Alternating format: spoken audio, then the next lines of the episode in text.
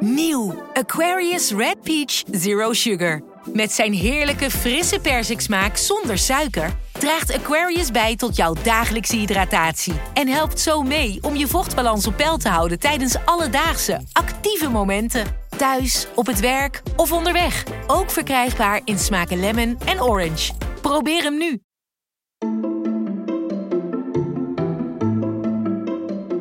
Welkom. Wij zijn Onbehaarde Apen. Dit is een podcast van NRC over wetenschap.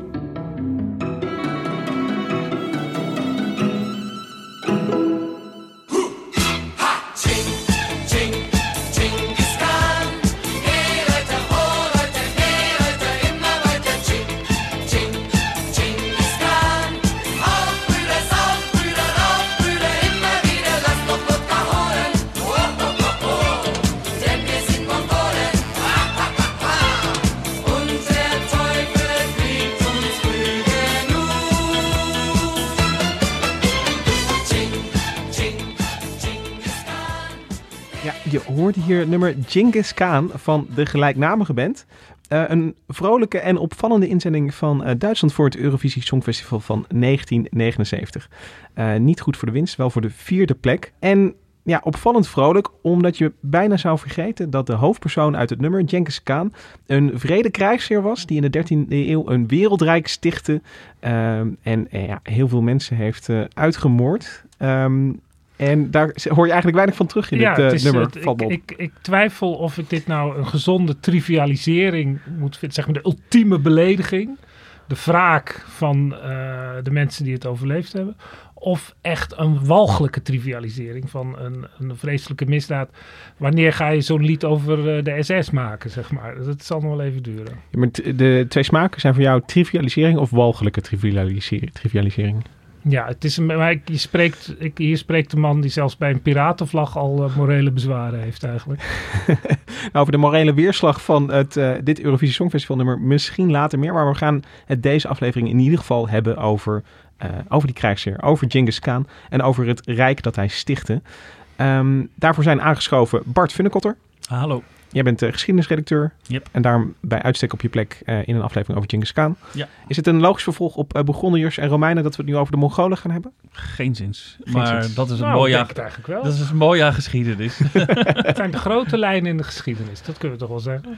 ja, oké, vooruit. En eh, u hoorde hem al, luisteraars. Hendrik Spiering is ook aangeschoven, ook geschiedenisredacteur. Ehm, dat we het over Genghis Khan gaan hebben, eh, is een, eigenlijk een idee van een luisteraar. We krijgen vaker mailtjes met eh, ideeën voor aflevering. En uh, Maaike Schilperoort uh, stuurde ja, dit in. En nou ja, we dachten, dit is een goed idee.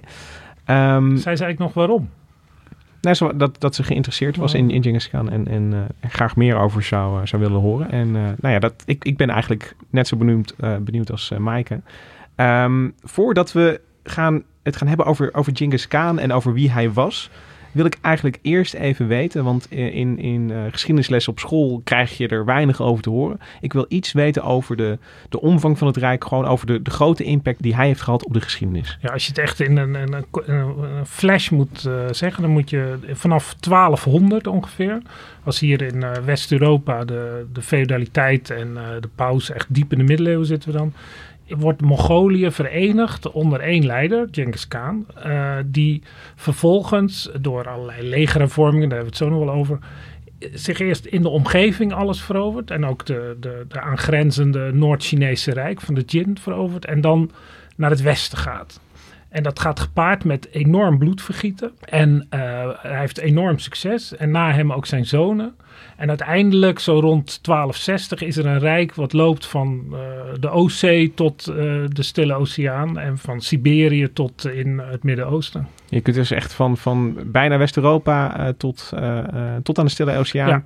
Is de, de, ben je in het Mongoolse Rijk? Ja, en een, een spoor van grote rijken is vernietigd. Misschien wel het belangrijkste is dat hij het kalifaat heeft uh, vernietigd. Dat is dan een, een, kleinzoon van hem geweest. In 1258, als ik het goed heb. Bagdad wordt dan vernietigd. En uh, Chinese Rijk heeft hij veroverd. Ja, het Russische Rijk bestond toen nog niet. Nee, maar bestond wat, niet. Wat, eigenlijk heeft hij het gesticht misschien. Ja, zijn, zijn kleinzoon uh, Batu heeft uh, Kiev in de as gelegd. En dat uh, heeft de, de, de, de, de kiem gelegd, zal ik maar zeggen, voor de latere opkomst van Moskou als de stad waarom Rusland uiteindelijk verenigd zou worden. Wat ik nu al hoor, 1200 uh, begon het een beetje. Uh, jullie hebben het nu al over 1250, 1260 en over kleinzonen. Er is dus een, een, een dynastie die met, met een grote campagne eigenlijk uh, tientallen jaren is bezig geweest en nou ja, een wereldrijk heeft ja, gevestigd. Wat, en uh, wat Attila de Hun nooit gelukt is. Was, je had gewoon Attila de Hun en die veroverde heel veel. En daarna was het weer afgelopen toen hij stierf. Van een bloedneus trouwens. En dat vind ik altijd zo raar detail.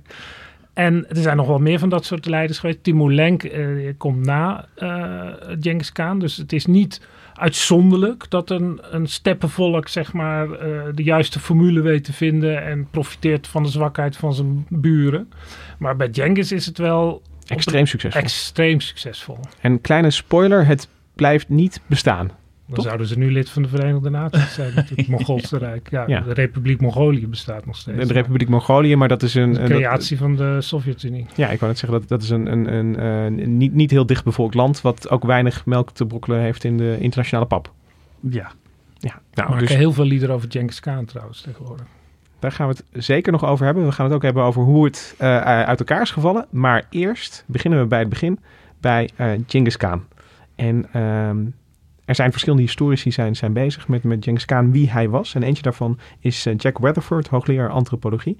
En hij schreef Genghis Khan and the Making of the Modern World. En we kunnen even naar hem luisteren waarom hij zo gefascineerd is door Genghis Khan. What Genghis Khan did in his lifetime is amazing. What the most amazing part is not just that he did that, the greatest conqueror in the history of the world, but he started with nothing. Nothing.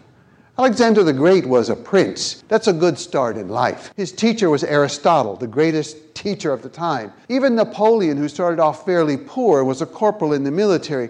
Napoleon came into a society where, first of all, they had a written language, they already had an army, they already had ranks, they already had names for things, they already had an organization. He worked his way up. He did many uh, accomplishments that are amazing, very important. But nevertheless, everything existed there. He happened to succeed within what existed. Genghis Khan was born into a tribe that, of course, had no written language. They didn't even really have a name at this time, just a very small group of people on the steppes of Mongolia. Still the most isolated, distant place in the world. The most sparsely inhabited country in the world today is Mongolia. Napoleon had het makkelijk, Alexander de Groot had het makkelijk. ja. Maar Genghis Khan, die, dat is echt een self-made nou, man. We, we moeten terug naar 1162. 1162, dan wordt hij geboren. En dan wordt hij dus niet geboren in een, uh, in een armoedig gezin. Want zijn vader was leider van een groep van de Mongolen. En zijn grootvader was zelfs een Kaan. Uh, ik weet niet over hoeveel gebied hij dan... Kaan is een soort koning. Uh, over gebied, maar een groot deel, groot deel van het Mongols gebied was die koning of Kaan. En die grootvader. En dat vervalt dan weer. En die zoon die pakt dan een deel op. Maar het, het klopt maar, wel. Maar dan kunnen we Weatherford een beetje nuanceren. Ja, maar het klopt wel dat uh, als Temujin, want zo heet hij toen nog, dat is zijn doopnaam, of zijn naam bij zijn geboorte. Als Temujin 8 is, dan wordt zijn vader vergiftigd. En dan wordt hij met een handjevol broers en zijn moeder uit de stam gezet. Want uh, dat klopt ook wel. Het leven in Mongolië is keihard. Uh, er werd gedacht, ja, al die jongens die kunnen we allemaal niet voeden, uh, zoek het maar uit. Dus van het ene moment op het ander valt dat hele gezin in totale armoede. En het is de kracht van die moeder die ze dan uh, er doorheen jaagt. Want ze, normaal moet je dus, heb, je, heb je vee, schapen en veel paarden. En daar kun je allemaal van leven. En dan ben je dus eindeloos over die step aan het trekken in, in wisselende groepen. Want dat is de leefwijze ongeveer. Ja, je bent ook een, allemaal oorlog voeren. Een nomadisch steppenvolk. Ja. Dus je hebt veel uh, uh, vee dat je kan laten grazen. Ja, en dan kun, je, dan kun je het vlees en de melk uh, kun je daarvan van, van eten en drinken. En je, doet, eh, je hebt de paarden waar je ook allerlei het vlees van kan eten, de melk van kan drinken. En die gebruik je ook om tegen elkaar te vechten. Want alle mannen zijn eigenlijk ook soldaat. Dus het is voortdurende wisseling van coalities. En uh, ja, daar valt hij dus totaal buiten dan. En zijn moeder, die, dat staat allemaal in een van die geschriften van uh, de Mongolen. Zijn moeder trekt ze er dan doorheen. Die zoekt wilde uien, ze eten marmotten, muizen, knollen. Dus zeg maar, ja, dieper kun je niet zinken als nomade, want normaal eet je natuurlijk vlees. En er wordt dan ook in dat geschrift wordt dan ook gezegd zo leefden ze. Alleen onze schaduw is onze vriend. Alleen de staart van ons paard is onze zweep. We hebben helemaal niks. Dus op een gegeven moment hebben ze dan wel paarden. En dan uh, vanuit die achtergrond uh, maakt hij dus steeds meer vrienden. Hij, hij, hij verovert op een gegeven moment zijn vrouw terug met behulp van een coalitie die hij vestigt. Dus er is iets met die man. Ja, hij heeft een enorm charisma. Hij weet mensen aan zich te binden. Hij is niet de allerbeste stratege. In die geschiedenis zie je hem ook voortdurend overleggen en advies krijgen van allerlei mensen. Maar hij is ja, wraakzuchtig. Hij vermoordt zijn broer als hij een vis afpakt, als ze een jaar of 10, 12 zijn. Ja, en Genghis is dan, eh, is, is dan pas een jaar of twaalf en zijn jongere broer Chagatai is tien of negen. En, die, en die, dat, dat broertje wordt... eh, Nee, de oudere broer Bekter wordt, eh, wordt door, die, door de twee jongere broertjes vermoord. Ja, met pijlenboog. Ja. Ja, dus het is, het is niet een, een, een jongen... vernedering. Het is, Ja. het is niet een jongen om mee te sollen. Dat, Nee, dat, dat is niet. de moraal, lijkt me, van, van dat verhaal. En eh, dus dat klopt wel. En hij, hij, hij- het, het, het gaat in fases. Eerst eh, eh, herovert hij eigenlijk de macht in zijn eigen stam. Dan neemt hij wraak op de moordenaars van zijn vader. En zo gaat het van. En hij, hij verliest ook wel eens. Dan heeft hij helemaal niemand meer. Maar dan zijn er weer trouwe vrienden. Die hem dan zijn hele leven trouw blijven ook. Die helpen hem dan weer. En dan komt hij weer bovenop. Dus eh, de twee thema's zijn dan eervol en wraaklustig. Ja. En, en, en zo eh, eh, wordt hij eh, leider van, van de Mongolen. Noemde zichzelf al, al Mongolen in die tijd? Of, of hoe? Ja, volgens mij wel. Ja. Dus, dus eh, hij, hij wordt uiteindelijk, eh, verdient hij weer de titel Kaan, net zoals zijn grootvader. En dan wordt hij in. Als, dan zijn we echt. Dan is hij al eh, jaren aan het vechten geweest. En dan heeft hij eh, ook zijn bloedbroeder ja. heeft hij, eh, moeten verslaan. moeten doden. De, de Jamoka was zijn- zijn- vriend. eh, echt al vanaf dat ze al- als kind waren bloedbroeders. En op een gegeven moment ontstaat er frictie tussen die twee. Want het is wel duidelijk dat er niet twee zonnen tegelijk kunnen stralen aan een firmament. En eh, wie moet dat dan worden? Moet het eh, moet, Temujin of uh, Jamoka dat worden? Nou, ze komen dus uiteindelijk allebei bij een andere factie terecht binnen die, dat conglomeraat van Mongoolse stammen. En uiteindelijk slaagt uh, Temujin erin om Jamuka en zijn mannen eh, te verslaan. En Jamuka wordt er gevangen genomen en die vraagt aan Temujin of hij dan op een eervolle manier mag sterven. En een eervolle manier voor de Mongolen was eh, sterven zonder bloedvergieten. En hoe sterf je zonder... Eh, dat kan door gewurgd te worden. Het kan door je rug te, te spannen rondom een, een boomstam en daardoor je rug te breken. En het kan door je te verpletteren onder tapijten. de Ja, dekens, waar dan dus een paard overheen loopt. Ja. Dat klinkt eerlijk gezegd niet als een prettige manier om dood te gaan. Maar, wel is- eervol. Maar wel eervol. Dat dan tenminste. Ja. Nog, nog even over... De, ik bedoel, dit, dit is, dit is de, eh, de ontstaansgeschiedenis van, van, van Genghis. Van? Genghis, Ja, ja. dat je, komt, bij- het komt uit de, geheime geschiedenis van eh, de Mongolen. Een, een werk uit eh 1240, 1250, dus vrij recent. Unieke bron. Dus de, de- de- toen was Genghis net dood? Of, Ja, die of- was, het is eigenlijk na zijn dood eh, zo'n beetje opgeschreven. Ja. En, en hoeveel waarde kunnen we er dan aan hechten? Want het, het klinkt eh, vrij bijzonder dat een, een jongetje dat, dat eh, eerst nog muizen moet eten, uiteindelijk koning wordt. Is, is dat niet te mooi om waar te zijn? Nou, als je wel, wat, wel eens wat vaker eh, verhalen leest eh, uit vroege geschiedenis, dan merk je dat er bepaalde componenten in dit verhaal zitten die je ook in andere ontstaansmythes van belangrijke eh, beschavingen tegenkomt. Genghis wordt bijvoorbeeld geboren met een, een bloedprop in zijn rechterhand. En dat zou een teken zijn dat hij een groot heerser zal worden. Nou, vervolgens wordt hij dus samen met zijn familie uitgestoten uit de stam. Dan gaat hij de wildernis in. Dat is ook een, een klassiek mythologisch eh, verschijnsel. En dan vervolgens vecht je je vanuit die wildernis weer terug naar het, eh, het centrum van de macht. Heb je een soort van eindgevecht met je grote concurrent. Nou, dat is die, die bloedbroeder Jamoka in dit geval.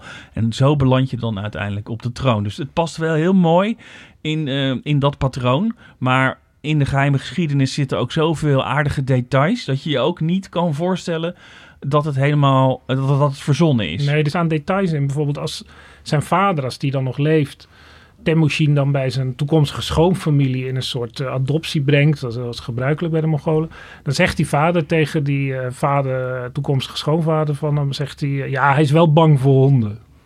Ja, als je natuurlijk de grote kaan eh, wil verheerlijken, ga je dat er niet, ga je niet verzinnen. Nee, dus dat, was gewoon niet het in hagiografie. Ja. Nee, en zo zijn er wel meer details. Dat Ja, maar, hij maar ook tegelijkertijd, huilt bij bepaalde omstandigheden. en, en, en tegelijkertijd ge- levert het hele verhaal toch een soort legitimering van zijn macht. Namelijk dat hij het allemaal zelf verdiend heeft. Want hij is helemaal van nul begonnen Ja. tot, tot, tot helemaal... eh, Nou, je ziet dus in die Secret History, ik heb het in het Engels gelezen, dus vandaar dat ik het in het Engels zeg, maar die geheime geschiedenis, dan zie je wel een soort verschuiving dat hij in het begin is hij gewoon, ja, hij wil gewoon de baas spelen en dat lukt hem steeds beter. En op een gegeven moment komt er het element dat hij ook uitverkoren is. Dus dat zie je ook in die tekst, zie je dat terugkomen. Dat in, in, in wat hij zegt, dat hij zich steeds meer eh, daarop gaat beroepen. Het wordt, Maar steeds, niet van oorsprong al zo. het wordt steeds epischer en mythischer, zou je kunnen zeggen. We kunnen, eh Genghis Khan wordt niet alleen bezongen in een Eurovisie Songfestival lieden, maar die, maar die, die, nou ja, die, die verheerlijking, eh, die mythologisering eigenlijk van die figuur, eh, die kun je ook nog terugvinden in, in hedendaagse eh, liederen en bewerkingen. En we kunnen even luisteren naar een ode aan eh, Genghis Khan van eh Batsorich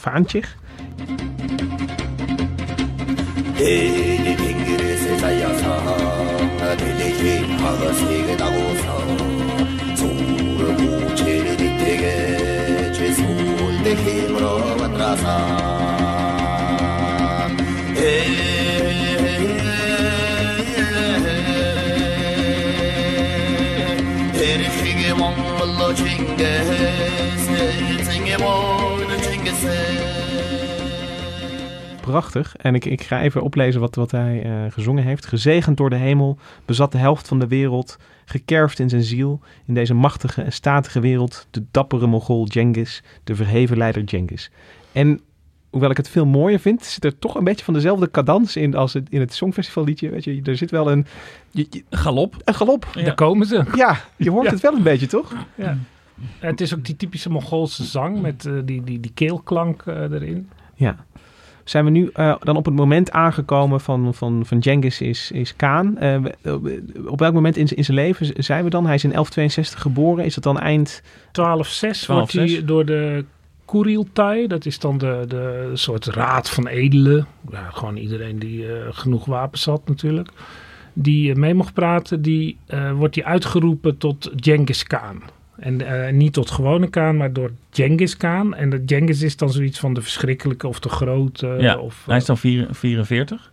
En het, hoe heet het? Genghis is de verschrikkelijke en de grote, maar het is ook een soort van knipoog naar het Mongoolse woord voor wolf, dat een beetje op Genghis lijkt. Ja. Dus het is een, eh, een combinatie van eh, die woordgrap en de groot. Ja, Ja. want de Mongolen stammen volgens de mythe in die geheime geschiedenis af van een blauw-grijze wolf die dan samen met een damhert, dat is een raar detail, damhert opgesloten raakte in een vallei en daar dan het Mongoolse volk eh, verwekt bij de damhert dan. Ja, en, en hij heeft dus dan op dat moment die titel eh, eh, verschrikkelijke koning eigenlijk. Ja.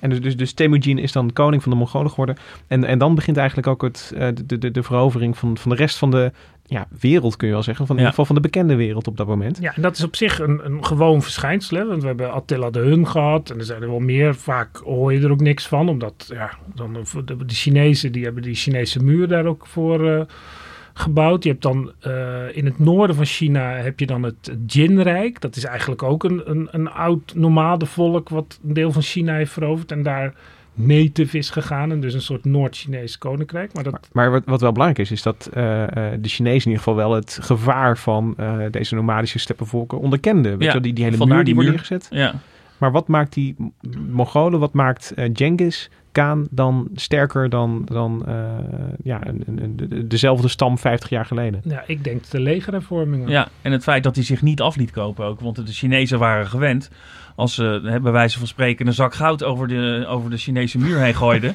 dan, dan taaiden de, de Mongoolse ehm, aanvallers, die taaiden dan weer af. En dat was afgelopen Nee, toen maar hij wist dat er meer te halen was. Ja, Dus hij was eh, niet, niet meer tevreden met, eh met, met afkoopsommen. Nee, nee. En eh, jij zegt legerhervormingen. Ja, dat is eh, in de geheime geschiedenis gebeurd dat als die helemaal in het nauw is, eh, door, eh, vlak voordat hij echt tot Genghis Khan wordt benoemd. Maar goed, er zijn verschillende momenten waarop dat kan gebeurd zijn. Maar dan, dan, dan, dan reorganiseert hij het leger in tientallen. Dus hij maakt, bijna zoals de Romeinen, hun legioenen heel gedisciplineerd. Kan zeggen, eh, klinkt als het Romeinse ja, systeem. Ja, ja, die hadden dus eh, groepen van 10, groepen van 100, groepen van 1000, groepen van 10.000. Die allemaal onder elkaar vielen. Er staat in de geheime geschiedenis op een gegeven moment ook een lijst van 95 bevelhebbers die van alle duizendtallen bevel hebben. Dus er wordt dan ook gedacht, nou, dan zal hij dus wel een leger van honderdduizend man hebben gehad.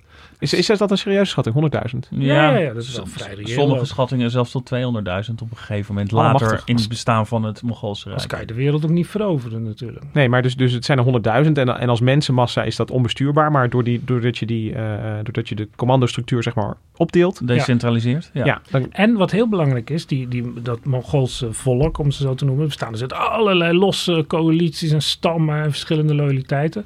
En hij haalt dus bij die tientallen al mensen uit verschillende stammen bij elkaar. Dus hij creëert een nieuwe loyaliteit eigenlijk. ja, zodat dat, eh, eh, niet stiekem een, een, een stam eh, in, in, als, als legeronderdeel kan samenspannen Nee. en, en, en kan zo- zeggen van wij gaan er nu even de dienst uitmaken. Eh, Wat je bij de, de late Romeinen had, dat je dan gewoon die hele grote, het hele leger van de grote wordt dan een Romeins leger. Ja, de loyaliteit is dan natuurlijk een beetje eh, moeilijk te bepalen natuurlijk. Ja, dus, dus met de discipline zat er dus wel snor in dat ja, en er was een keiharde discipline. Waar hele, eh, als, de, als je iets verkeerd deed, eh, dan kreeg je doodstraf. Als je niet gehoorzaamde en zo. Dus dat was vrij, eh, Genadeloos. vrij genadeloos Ja. allemaal.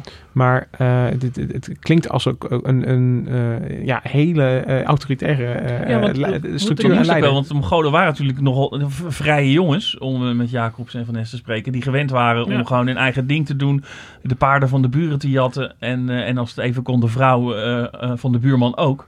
Ja, dat kon Genghis niet, wil, kon en wilde hij niet hebben en daarvoor legde hij die, die kadaverdiscipline Ja, over zijn leger heen. Er is, we hebben nou twee hele leuke liedjes gehoord eh, van hoe gezellig het allemaal was. Maar eh, toen, toen Genghis begon, waren er 1 miljoen Mongolen. En toen die zeg maar klaar was, dat zijn Mongoolse deel eh, tot zijn macht behoorde, waren er nog maar 500.000. Dus de helft van de Mongolen was al uitgeroeid door zichzelf, door, door het leger. Door te vechten. door ja. te vechten.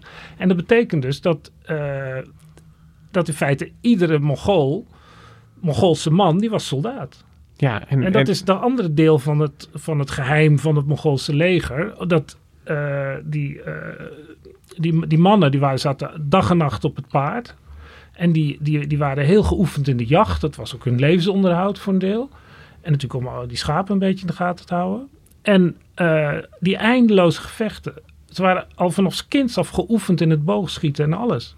En dus als, als ruitervolk heb je dat eigenlijk, krijg je dat als, als voordeeltje mee? Dat Ja. je eigenlijk ge- geboren wordt op een, eh, eh, ja, in, in een moderne tank zou je bijna, bijna zeggen. Maar ik bedoel, het, het paard was nog steeds eh, een, een, een belangrijke troef in, Ja. in, in oorlogsvoering, kan ik me voorstellen. Bij uitstek het stootwapen inderdaad. en waar je je moeilijk tegen kunt verdedigen.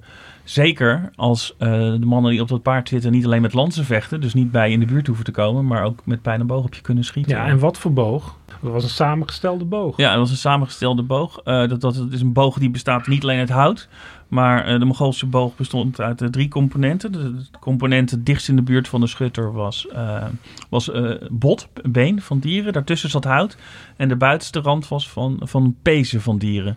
En dat was dan allemaal aan elkaar gelijmd. En dat zorgde voor een, een, een enorm krachtige boog. Was de, trekkracht die je daarbij moest kunnen opbrengen. Was, lag tussen de 75 en 80 kilo. Die je met één hand moest kunnen trekken dus. En dan was het bereik van 3 tot 400 meter. En dat maakte het een bijzonder eh, krachtig en gevaarlijk wapen. We kunnen even luisteren naar eh, eh, een, een fragment uit de film Mongol uit 2007. En, en daar hoor je hoe zo'n zo'n veldslag tussen aan de ene kant mensen met zwaarden en aan de andere kant Mongolen met bogen, hoe dat verloopt.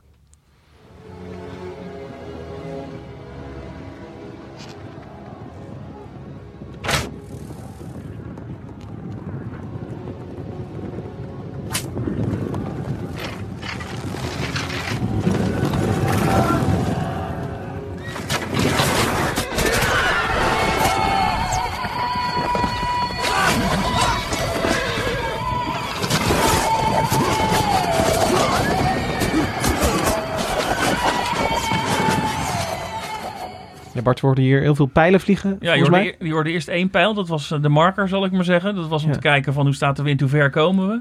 En toen ze dat dus eh, eh, eenmaal in de smiezen hadden, toen werd dus, de salvo losgelaten. En dat, dat vereist alleen al heel veel discipline. Want ik, ik bedoel, de oorlog, krijgssituatie, ik, bedoel, je staat stijf van de adrenaline, kan ik me voorstellen.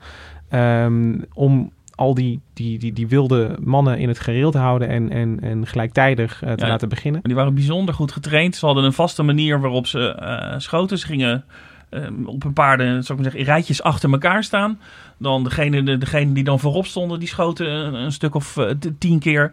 Die draaiden een paard, eh, sloten dan weer achteraan de rij. En toen begon de volgende te schieten, zodat je een constant spervuur van eh, pijlen op, eh, op je dak eh, kreeg als tegenstander. En, en dat maakte dat je al eh, ernstig verzwakt was eh, voordat er überhaupt een Mongool in de buurt van je zwaard was gekomen.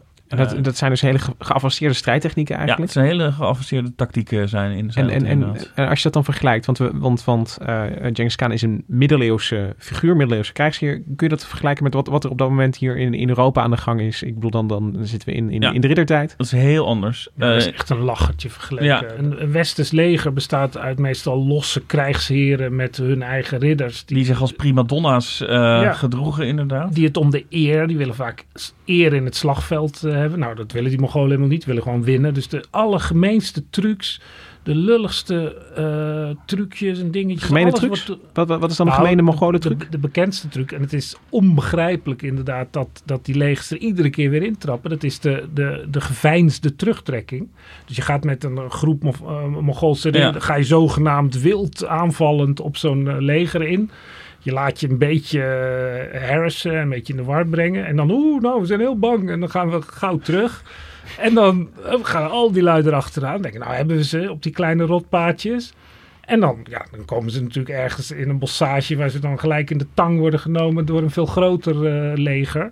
En eh, Dat werkte. dat werkte Keer eigenlijk op- op, keer op keer. Het is bijna karikaturaal als je ziet dat het echt ook voor de 21ste keer ook nog lukt. Eh, je zou zeggen dat dat inmiddels bekend was geworden, dat dat hun truc was. Ja, maar in een, in een gevecht, het, het, het, het, het, het- je hebt ook wel goede discipline nodig om dat allemaal goed te doen. Ja. Het, het moet ook toneel spelen. Je hebt dan trouwens dus ook, je hebt die lichte cavalerie, want dat hebben we nog niet verteld. Ja. lichte cavalerie. En je hebt zware cavalerie. is ongeveer verhouding 4 zwaar tegenover 6 licht. En die, die lichte die zijn dan heel snel. En ehm, ja, er gebeurt gewoon. En het zijn, het zijn ook allerlei... Kijk, de, een van de jaarlijkse feesten in Mongolië was de grote jacht. Dan gingen ze op een gebied van 100 kilometers. Gingen ze eh, al het wild insluiten. Dat vergt dus enorme discipline en samenwerking. En iedere Mongool die kreeg dan, of Mongoolse ruiter, die kreeg één pijl. En hij moest altijd iets schieten. En als, die dat, als het niet gelukt was, dan werd hij uitgelachen door iedereen. En dat, dat, dat, daar werd mee geoefend. En dat was eigenlijk de perfecte operatie om op de steppen natuurlijk grote manoeuvres uit te voeren. Dus, dus wat je dan voor de jacht eh, eh, al eh, helemaal hebt geperfectioneerd en geoefend, Ja. dat wordt op het slagveld, komt het ineens heel goed uit. Ja. En, en hoe, hoe ruim je dat dan precies, Bart, met, met die eervolle cultuur die er aan de ene kant is? Want eer is heel belangrijk. Dit, je zou kunnen zeggen, het is een beetje een lage truc om Ja. het zo uit te voeren. Eer onderling was heel belangrijk. Maar op het slagveld was alles eh, geoorloofd. Want dit, dat van dat vluchten, dat was niet de enige lage truc. De Mongolen hadden nog veel meer eh, lage trucs. Wat ze ook vaak deden, is dat ze dan als ze een stad belegerden. eh, eerst konden ze dat helemaal niet, maar later met behulp van Chinese ingenieurs werden ze daar beter in. Maar dan zeiden ze: jongens, als jullie nou overgeven, dan, dan plunderen we een beetje, dan is het klaar. Maar zodra die mensen dan de poort open deden, werd alsnog de hele bevolking over de klink gejaagd. Eh, dus dan de, belofte van, van zo'n Mongool was helemaal, niets, was helemaal niets waard. Wat ze ook wel vaak deden, is dat ze, als ze de bevolking van een stad gevangen hadden genomen, die dreven ze dan voor zich uit naar de volgende stad die ze willen veroveren. En dan gebruikten ze die bevolking als levend schild om alle pijlen van de verdedigers op te vangen.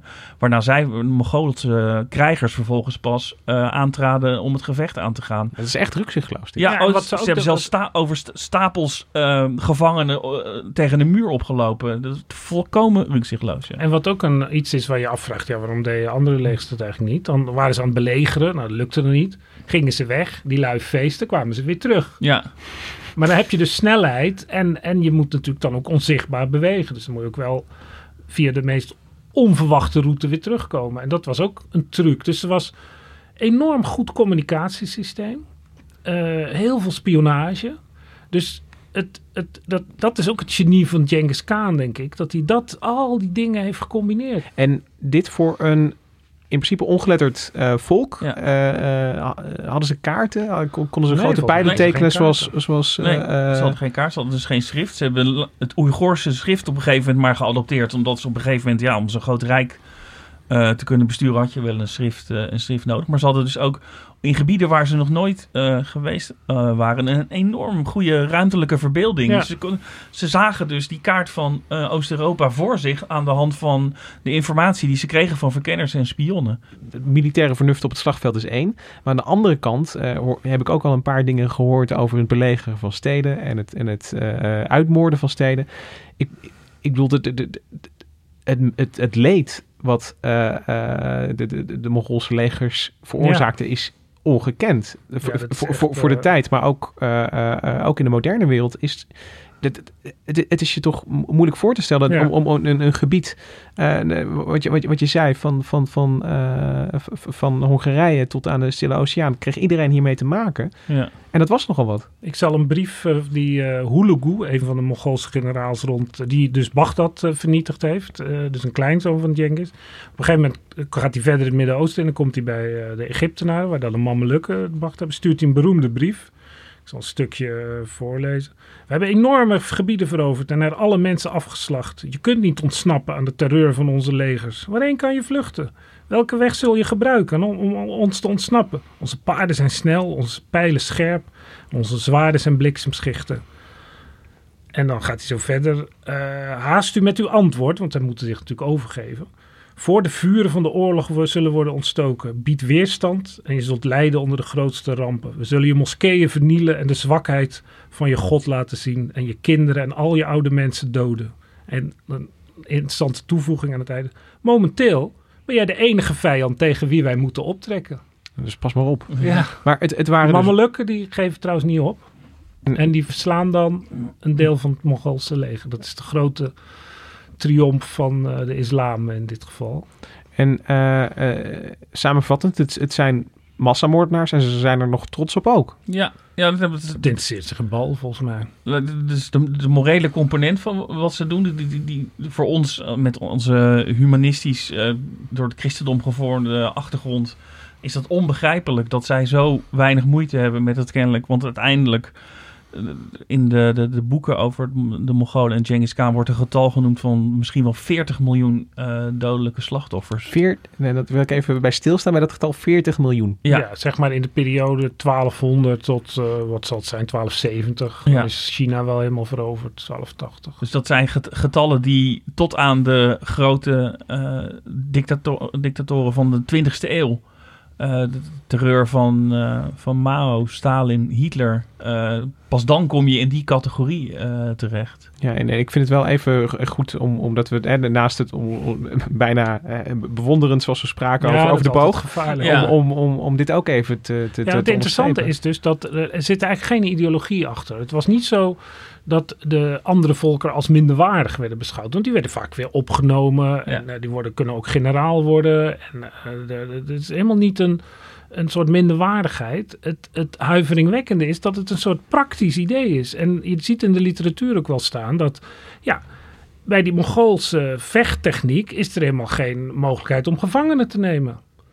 Dat en- bestaat niet in, in, in de cultuur Nee, eigenlijk. je, je, je galoppeert Je gelijk gewoon verder. met je paard. Ja, Ja, je, je, je je, je je hebt, je hebt geen behoefte aan een, aan een, eh, een, een, een slome... je eh, nee. Nee. Je hebt geen steden waar je ze kan opsluiten, zeg maar. Geen landen waar je, ze- waar je ze als slaaf kan laten werken. Het is allemaal gedoe. Dat klinkt cynisch. Ja. Maar, eh, en eh, wat ook zo is, is dat de Mongolen meestal als minderheid vechten tegen de meerderheid. Zo, is eh, natuurlijk Genghis Khan zelf ook begonnen. En tegen die Chinezen. Dat, die, er waren geloof ik dus een half miljoen Mongolen. En toen ze het Chinese Rijk aanvielen, als ik Jin en Song even bij elkaar neem, die, daar woonden toen wel 80 miljoen mensen volgens mij. Ze kon zich ook niet permitteren om die mensen daar, eh, daar te laten. Want ja, dan, dan heb je altijd, had je altijd de kans als Mogol dat je vervolgens weer in je rug werd aangevallen. Dus werd iedereen eh, gewoon een kopje kleiner En het gemaakt. is dus een, een, een, een ideale afschrikking.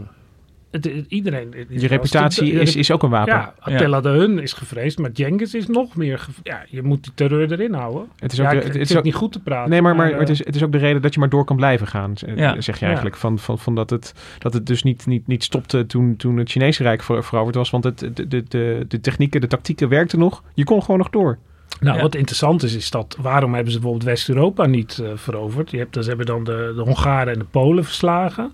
Nou, is een soort kamp in Hongarije. En op een gegeven moment gaan ze weer terug, want dan overlijdt dus eh Ugedai, de opvolger van Genghis. En dan moet er weer een vergadering komen. En dan gaan al die leiders gaan terug en nemen een groot deel van hun leger mee. En dat wordt dan vaak gezien als de redding van het Westen. Maar tegelijkertijd is het ook zo dat ze hadden zoveel, want ze hebben dus een, ze hadden toen een leger van 70.000 man. En die hebben allemaal vijf paarden bij zich. En eh, Hongarije was gewoon te klein om op de manier waarop die Mongolen zo'n gebied gebruikten te, te functioneren. Oekraïne kon prima, dat was zeg maar vlak Uitgestrekt. Ja. maar Hongarije was al te klein. Ja. Laat staan dat ze in, in Frankrijk eh, daar op hun manier hadden kunnen functioneren. Maar ze hadden het wel kunnen veroveren als ze hun best hadden gedaan. En voordat we eh, naar het uh, ineenstorten en het uit elkaar vallen van het Mongoolse Rijk gaan, nog even, eh, Bart, eh, jij hebt eh, nog eh, eh, een Mongoolse generaal in eh, eh, de aanbieding die iedereen zou moeten kennen, maar niemand kent. Nee, niemand kent hem. Het is de, de, de, beste generaal aller tijden die niemand, waar niemand ooit van gehoord heeft. Dat is eh Subadai. Eh Subadai hoorde niet bij de stam van Genghis Khan, maar kwam wel al vrij vroeg eh, in zijn omgeving Maar terecht. hij was wel een Mongool. Hij was wel een Mongool, ja. Hij was de broer van Jelme. En Jelme was een van de beste vrienden van Genghis Khan. Hij was de jongere broer. Hij werd, zijn eerste baantje was bewaker van de tentflap. Eh, daar stond hij dus als Als kind nog, als ik. 14-jarige knul stond hij daar inderdaad. En het voordeel dus van het feit dat hij daar bij die tentflap stond... is dat hij natuurlijk zijn oor naar binnen kon steken... en alles kon afluisteren wat daar binnen besproken werd. Dus zo was hij al heel vroeg op de hoogte van alle strategische discussies... die tussen de Mongoolse leiders eh, werden gevoerd. Het, klinkt, het klinkt als een, een, een eh, stom bijbaantje, maar het is een hele belangrijke Het was, post eigenlijk. het was eigenlijk best een belangrijke post inderdaad. En hij kreeg al gauw, omdat Jelben dus eh, een goede vriend was van, eh van Genghis Khan... eh, een, baan met, wat meer militaire verantwoordelijkheid. En toen bleek dat hij een, een briljante eh stratege was. Eh, en die zijn, zijn steentje heeft bijgedragen aan de verovering van China. En die toen Genghis Khan eenmaal overleden was, met, samen met Batu, een kleinzoon van Genghis Khan, heeft hij toen heel, Rusland en het oosten van, van Europa veroverd. En dat, was, dat kwam allemaal uit de, de koker van Subadai. En die heeft daar dingen gedaan die eigenlijk tot aan de Napoleontische tijd op het slagveld niet meer herhaald zijn. Als het ging om de coördinatie van grote legermachten op afstand van elkaar. Het omsingelen van je vijanden. En, en Subadai die heeft dat eh, echt op geniale wijze heeft hij, heeft hij dat gedaan. En, want En, en, en zo'n ta- talent werd dus ook wel herkend in het, in het Mongoolse talent, leger. talent werd herkend. En wat wel aardig was, wat Hendrik had het erover, het verschil met eh, Europese legers uit die tijd. Daar vochten de generaals en de, en de graven en koningen allemaal het liefst in de eerste linie. Maar Dat de was eervol. Ja, maar de Mongolen gaven niet om dat soort eer. Dus mensen als eh Subadai, die stonden gewoon ver achter de linies. En die hadden overzicht over wat er gebeurde. En die konden op de cruciale momenten in een veldslag de juiste tactische beslissingen nemen. Ja, en ze hadden ook een soort seinsysteem, waar volgens mij nog steeds niet helemaal duidelijk is hoe dat werkte. Maar met eh, een soort vlaggen ook. En, Ja. eh, Want, want, want zelfs met, eh, want ik bedoel, de- de- deze dagen staat, staat vol in het teken van, van de herdenken van, van de Tweede Wereldoorlog. Maar, Ja. maar, maar communicatie daarin was, was, was zelfs met radio-instrumenten, is, is, het, is het moeilijk. Weet je, Ja, om, om, zeker. om, om orde, mis. or- orde te bewaken. ja. En, en dat het, in, in, dat het deze mensen met middeleeuwse technieken eigenlijk lukt, dat, dat, dat is een enorme ja, gruwelijke en die, volgens mij prestatie. die Ja. Die gaat in, in, eh, tijdens het leven van Genghis al naar het eh, westen. Ja. En dat is een soort verkenning van, van heel Eurazië, waar hij een jaar of vier mee bezig is. En waarin hij en passant eh, de Russen nog verslaat. Die komt Ja. hij dan op een gegeven moment tegen. Hij heeft dan een, een kleine groep mee of zo? Van, Ja, van- nou, een flinke groep. Een, flink, een 50.000 paar van die tienduizendtallen ja. heeft hij mee, inderdaad. En ja. dat is ook zo... Dat geldt als verkenningsgroep voor de Mongolen. Of, of een soort nou, van... maar ze, ze willen begon als- het begon voor als een komen te staan natuurlijk. Ze hebben eerst toen een paar jaar, eh, twee of drie jaar, een beetje zich eh, rondveroverd op de Caucasus en rondom de Kaspische Zee. En toen kwamen ze erachter dat die eh, onderbuik van Rusland heel erg zwak was. En toen zijn ze dus een paar jaar later zijn ze teruggekomen met een grotere macht. Samen, dus het Subadai samen met Batu, kleinzoon van, van Genghis Khan. En toen hebben ze inderdaad van Kiev tot aan Budapest eh veroverd. Maar dat is zo'n raar detail. Dat dus in 12... het- ik moet- De jaartallen weet ik niet precies, maar klopt ongeveer 1220. De Russen worden verslagen ergens. Die worden volkomen in de pan gehakt door dat Mongoolse leger. En dan gaan die Mongolen weer weg. Want ze waren zomaar eens even kijken. Ze waren helemaal niet van plan om het te Nee, en dan veroveren. 20, van te blijven. 20 of 30 jaar later komen ze terug. En ja, die Russen hebben dus 30 jaar tijd gehad om zich voor te bereiden. Om bang maar te zijn. dat hebben ze niet gedaan. Dat hebben ze dus niet gedaan. Ja, maar het is toch ook... Denken ze, nou ja, we hebben verloren, we praten er niet meer Er over. kwamen wel vaker van die gekke volken vanaf te steppen. En Ja, dat, dat nou is ja, waar. eh, dus, hè, gehad. we hebben het nu verloren, maar ik hoop dat ze weer wegblijven. En dat ze inderdaad in het oosten eh, weer een handen vol krijgen met de Chinezen. Dat, maar dat gebeurde dus niet. Maar is, is, Ab, ik, ik wil nog één ding weten. En dat is dat ehm eh, J- Jenkins is, is in begin 40 als hij, eh, eh, als, als hij Kaan is en, Ja. en, en hij begint. Ja, voor 3, 44 Oh, over die eh, kaan. hoe, hoe- hoe lang leeft die man wel niet? Dat, dat, dat, zijn 60ste, tot- dus 20. Hij is Ja, in eh, 26 over 27. 27 overleden. overleden. Dus hij is 20 jaar kaan geweest. Oké, en, en, en d- dan, dan zijn ze nog niet in, in, in Rusland, of al wel? Oh, hebben ze Nou, de rondgesnuffeld. Eerste, eerste Ja. slag al geleverd, Ja. Dat volgens is ongelooflijk. En, en hoe groot is het, het, het, eh, het Mongoolse Rijk op zijn hoogtepunt? Dan is, dan is Kaan, de, de Kaan al dood. Ja, Ja, ja. ja, dat is denk ik onder Munken. Munk of Ugadai. Dus, eh, Dus ja. 1260, 1240. En dan is het inderdaad van de Donau tot aan eh, Korea. En eh, zoals met alle eh, grote rijken, dat blijft niet duren. Dat op een gegeven moment, eh, ja, stort het in elkaar. Ja. Eh, gaat dat, hoe Nee, we gaat dat? krijgen een soort, soort, soort discussie als over het Romeinse Rijk. Dat het voor iets wat ten ondergaan gedoemd was, het toch nog vrij lang heeft volgehouden. Dus er is best een goede organisatie. Eh, de, de, Genghis die wordt opgevolgd door zijn derde zoon. eh eh, hoe heet die. En die, die regeert dan een jaar of zeven. Die, die doet veel aan eh, belastinghervorming. Is meer een bestuurder dan een, eh, een vechter. Die wordt dan opgevolgd door een niet zo heel competente zoon van hem. Die drinkt zich ook dood. Ja. Heeft zich doodgedronken. Eh zoon. die- drinkt Ja. zich ook dood. Dan komt de, een andere tak van de, jongste zoon van eh Genghis Khan. Genghis Khan. Maar, maar jullie vertelden een beetje over verkiezingen waarbij er dan de, de leider gekozen wordt. Maar er, worden, het valt me op dat er Uit wel de steeds... familie. Oké, er worden wel steeds zoons gekozen. Dus, Ja. dus Ja, het is... Het zijn is die vier zoons, die, die, die hebben kans om... Vaak op voordracht van eh, de kaan. En dus het is een soort erfopvolging plus een bekrachtigde Ja, erf. een, een enorme manipulatie natuurlijk. Ja. achter de Er- schermen er is- werd natuurlijk gelobbyd is- en gekonkeld. Het, het interessante is dat na de, eh, de dood van Ugadai is zijn vrouw, die regeert eigenlijk een jaar of drie. In afwachting van de... Zijn vrouw de- regeert. Ja, Ja, dus de weduwe. En, die- maar even, dus een, een, een vrouw heeft eh, aan, aan het hoofd gestaan van het, het grootste Ja. eh, wereldrijk Ja. dat we gekend dit liep hebben. Niet goed af hoor. Eh, Nee, en Ja, maar dat heeft waarschijnlijk niet te maken met dat ze een vrouw... die Nou ja, vrouw die misschien heet de Turgene. En Ja. dan heb je in het, eh, in het westen regeert dan de, de, de, weduwe van Ptolemy, die, die andere zoon. Die heet de Sokaktani. Ja, het is moeilijk uit te spreken allemaal. En dan is er ook nog een, de dochter van de, van de oudste zoon, of de ene oudste zoon. Die, eh, die regeert ook in, in afwachting van de verkiezingen. Er zijn dan drie vrouwen, waarvan de twee niet van de Mongoolse stammen. Die zijn van buiten ingetrouwd. Dus het, ja, het- er zijn allerlei dingen die je niet verwacht hoor. Nee, dit, eh, dit zag ik, deze zag ik niet aankomen. En volgens mij later als eh Guyuk overlijdt, dan heeft zijn vrouw grijpt ook de macht. Maar Ja. die, die mist het dan, want dan gaat de andere tak die eh, gaat heersen. wat, wat wel gebeurt tussendoor is inderdaad als de, de, de, de- want de vrouw van, de, van eh Kuyuk is dan een tijdje aan de macht. Maar ehm, eh, er is dan ook weer een, zoon uit, de, uit de, de andere tak die eh, kaan wil worden. En die vermoordt dan wel al zijn neefjes eh, voor de zekerheid. En- daar en- voel en- je al dat het Ja, ik- elkaar ik- gaat vallen ja, Ik, ik, ik, ik wou zeggen, we hebben nu over families, over facties. Eh, het, het wordt een beetje Game of Thrones allemaal. In, in, in dat het dat, dat is niet heel erg goed voor het besturen van, van zo'n eh, eh, immense rijk als het Nee. Mongoolse. Nee, maar er zat, het is natuurlijk in essentie een, een feodaal rijk op loyaliteit gebaseerd. Zoals Ja. Karel de Grote ook.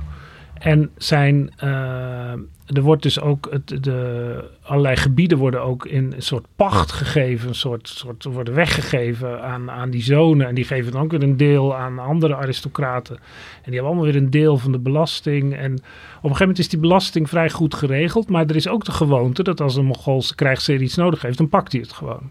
Dus dat verstoort natuurlijk het bestuur. Dat kun je maar zo vaak doen voordat, het, voordat mensen echt een beetje... Ja, maar tegelijkertijd is er dus vrede in dat gebied. Hè? De vrede des doods, in zekere zin. Maar goed, voor wat, eh, als, de, als er een stad ge- geplunderd werd... dan werden de, de, de kooplieden en de ambachtslieden werden beschermd. Ja. Dus dat was, wat, wat dat betreft was er een sluwe economische Hmm. politiek. Van Ugadai wordt gezegd dat hij ongeveer 20% van de opbrengst van de verovering van China, of vanuit Noord-China dan in zijn tijd, eh, investeert in handel. En er werden ook actief allerlei handelsverenigingen, Mongoolse handelsverenigingen opgericht, waardoor dus allerlei karavanen, want daar hebben we het natuurlijk over, die van oost naar west en van west naar oost langs de zijderoute gaan. Ja, dat, dat kostte allemaal enorm veel kamelen en geld. En er werd dan in geïnvesteerd. En dan werd het, als net als in een, een naamloze vennootschap, het, het risico verdeeld over verschillende eh, kooplieden. Die konden dan weer geld lenen van de, van de Mongoolse overheid. Dus dat, dat liep als een tierenlier. Goed met een boog en ook nog, een, nog slim ook. Slimme en bestuurders. eh, er kwam natuurlijk heel veel geld vrij. Dus het was eigenlijk economische bloei. Ja, eh. zeker. maar duw, duw, duw het Mongoolse Rijk eens van de klif. Ik bedoel, wat, wat, eh, eh, wa- wa- waar, waar zit de rot? Waar, eh, waar nou, gaat de mis? laatste, Drank. de, de, de laatste, eh, er- laatste nakomeling die nog macht had van Genghis Khan overlijdt in 1944 in Kabul. dat is de emir van, eh van Bukhara. Direct daarna zet van. Ja, dat zegt hij of dat Zegt waar is. Maar dat, dat, al die, dat valt allemaal uiteen in kleine rijkjes. Ja, ja. Dus, het- dus het is niet zo dat er een... een eh, er is niet een... een Er is een- geen opperkaan meer die voldoende Nee. gezag heeft om, want die is er formeel is die er wel, Ja. maar de facto zijn al die eh, kaantjes koning in eigen rijk. Het zijn er eigenlijk vier. Je hebt, eh, eh, dus de, als je het op kleinzoonniveau hebt, eh, heb je de, de beroemdste is Kublai Khan. Dat is de, de, de keizer van China. Die sticht een, een Chinese dynastie. Die China regeert op Chinese wijze, maar wel binnen zijn eigen dynastie, zijn Mongoolse identiteit weet te behouden. Gaan ook regelmatig de steppen op om weer eh, de feel te krijgen van hoe Ja. het eigenlijk hoort. Het is een soort... Maar eh, die regeert dus in China en, en Mongolië tot 1360.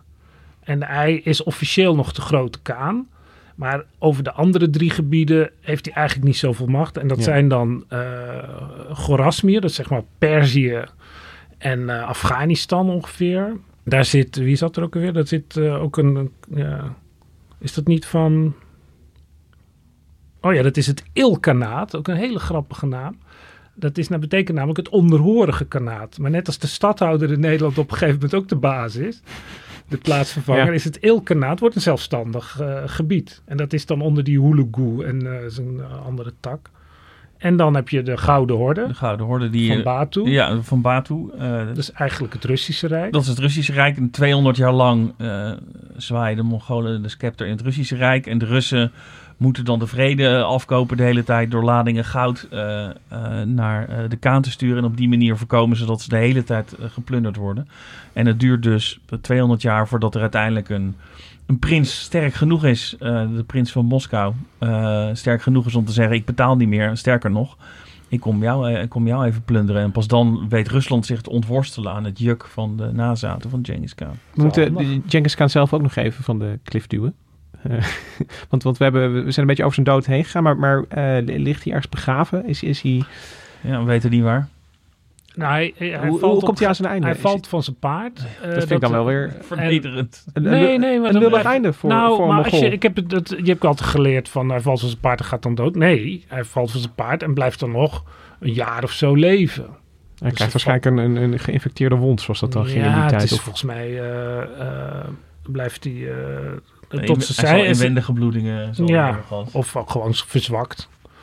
En eh, hij wordt dan op een onbekende plaats eh, begraven. En je, op, op National Geographic heb je nog wel eens van die eh, documentaires waarin ze dan het graf van eh Genghis Khan denken te kunnen vinden. Nou, dat, is, dat is dan weer een of ander, net- zo mythisch bijna als, als de... eh, eh, Het graf van Alexander de Grote. Ja, Ja, want het, al, al vrijwel meteen na eh, de dood van Genghis Khan weten mensen niet meer waar, eh, waar die begraven ligt. Ook omdat alle eh, onderknuppels die erbij betrokken waren voor de zekerheid vermoord waren. En de laatste pleegde zelfmoord. Er is altijd eentje die overblijft natuurlijk. Maar goed, die, eh, ik heb ook gelezen dat hij op, op, op, op oer-Mongoolse wijze misschien gewoon zijn lichaam aan de dieren, aan de, aan de, de vogels van het veld eh, overgelaten. Maar er is ook een, een, een interessante de- artikel, las ik nog, waarin de waarin wordt gezegd, hé, wat interessant, die, eh die Genghis die wordt 60, maar kijk naar die zonen. Eh, Kublai die doet het ook vrij goed, maar eh, die, die, de, je ziet dat die, die, die latere Kaans, die, die zonen van Genghis en de kleinzonen, die, die leven relatief kort en hebben ook weinig kinderen. Relatief weinig kinderen. En Dus ik- er sterven heel veel van die lijnen uit. Ik, ik hoorde Bart al eh, de alcohol noemen als, als Ja, eh, eh, ding. gefermenteerde merriemelk. Ja, maar, maar dat drink je als je Mongool eh, bent en op de steppen zit. En, en daar zit weinig, relatief weinig alcohol in. maar je hebt het ook maar één keer per jaar, doen ze dat? Ja. ja, Dus dat deel- maar als je op, op een gegeven moment de beschaafde wereld Ja, ze waren ook dol op wijn. Daar hebben ze Eh, sterker spul. Ja, klopt. ja. Ja. En, En- natuurlijk, als je Mongoolse kaan bent, dan, dan kan je een heel zwembad vullen met wijn Ja. natuurlijk. En eh, het is in dit opzicht wel interessant dat in Azië vind je een, een, een genetische aanpassing in een enzym dat alcohol afbreekt. Eh, waardoor je ja, minder goed tegen alcohol kan. En dat zie je, dat zie je in, in China is dat ergens ontstaan. Dus, dus die Mongolen die, die, die hadden die eh, mutatie niet. Dus die konden ook eh, fysiek slechter tegen alcohol dan, eh, eh, dan de gemiddelde Chinees, om het zo maar even te zeggen. Ja, want ze konden die paardenmelk ook alleen maar in gefer- gefermenteerde vorm drinken, omdat ze ook lactose intolerant waren. Maar ze konden... dus daar ze werden- wisselen ze de ene over gevoeligheid, eh, voor, namelijk voor lactose, uit voor de andere. die maar ze waren toch niet gevoelig voor alcohol? Toch?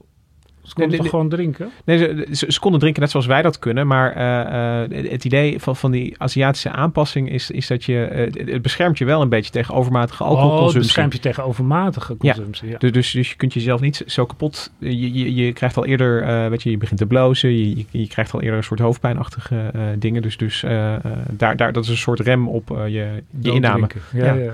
En eh, nu we het dan toch over kinderen hebben, en, dit kan ik dan nog, nog een beetje toevoegen als eh, eh, genetisch onderlegde persoon in deze historische aflevering, is dat er, er is een groot verhaal over dat, dat, dat de Genghis Khan ongelooflijk veel eh, nazaten heeft Ja, verwekt. dat is toch een ontdekking uit 2003 of zo? Ja, zoiets. Daar, toen, toen werd er voor het eerst naar die eichromosomen ge- goed gekeken. En, en dan werd er van een bepaald, ehm, eh, bepaalde variant werd gezegd... die is ongeveer eh, eh, 1300 eh, jaar oud of 1000 jaar oud. Dus die, dus die zou, eh, die, die, dat, dat zou wel eens een, een, van, van de Kaan eh, zelf kunnen komen.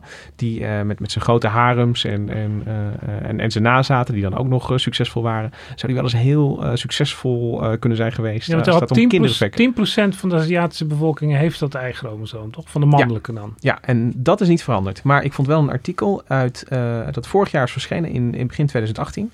We hebben het over het C2-ster-cluster, zo heet dat eichromosoom. Zo kan... eh, zo, er kunnen worden rare liedjes van je gemaakt, maar je kan ook tot een stercluster worden gereduceerd. Ja, en, en, en, en eh, de, de ster verwijst volgens mij naar eh, het patroon dat je kijkt als, als je één eh, variant ineens op ziet, ziet duiken, dan explodeert dat als een, als een ster alle kanten op. En dan zie je het op allerlei plekken opduiken. Maar ze, zijn, eh, ze hebben he- duizenden eh, mensen uit Eurasië weer opnieuw naar het eichromosoom gekeken. En ze zijn opnieuw gaan rekenen naar hoe oud is die variant precies. En dan is hij veel ouder. Die, dan is hij 2500 eh jaar oud. En eh, lijkt dus niet eh, eh, ja, uniek te zijn voor, voor Genghis Khan. Ze zien het meer als een, ja, genetische merker voor, voor Mongoolse volkeren eh, in het algemeen. En dat het nog steeds zo kan zijn dat, dat de, hè, met, met, met het, eh, de Mongoolse verspreiding over Ja. de hele wereld, dat, dat, dat die genvariant toen is verspreid. Maar hij is niet specifiek voor de Kaan zelf. Maar nou, als ik hoor over die duizenden Mongoolse mannen die, die overal terecht kwamen. Ja, en dus ook eh 40 miljoen doden. En ook die, die Mongolen, die... die, die, die, die Daar komt de volgende generatie Ja. weer vandaan. Ja, ja. Ja. Dus, dus zo kun je ook genetisch eh, eh, gezien nog wel de sporen terugvinden van dat eh Mongoolse Ja, maar hoe zou anders bestaan. dat Mongoolse gen zich hebben verspreid? Dat, ja, op een andere manier kun je dat niet verklaren. Nee. Nog even naar, dat, naar, naar die vrolijke liedjes. Ik, ik snap een beetje van, van je gevoel als ik, het, als ik hoor 40 miljoen doden. Ehm, maar is, is dat niet het... Gebeurt dat niet altijd in de geschiedenis dat die scherpe randjes ervan afgaan?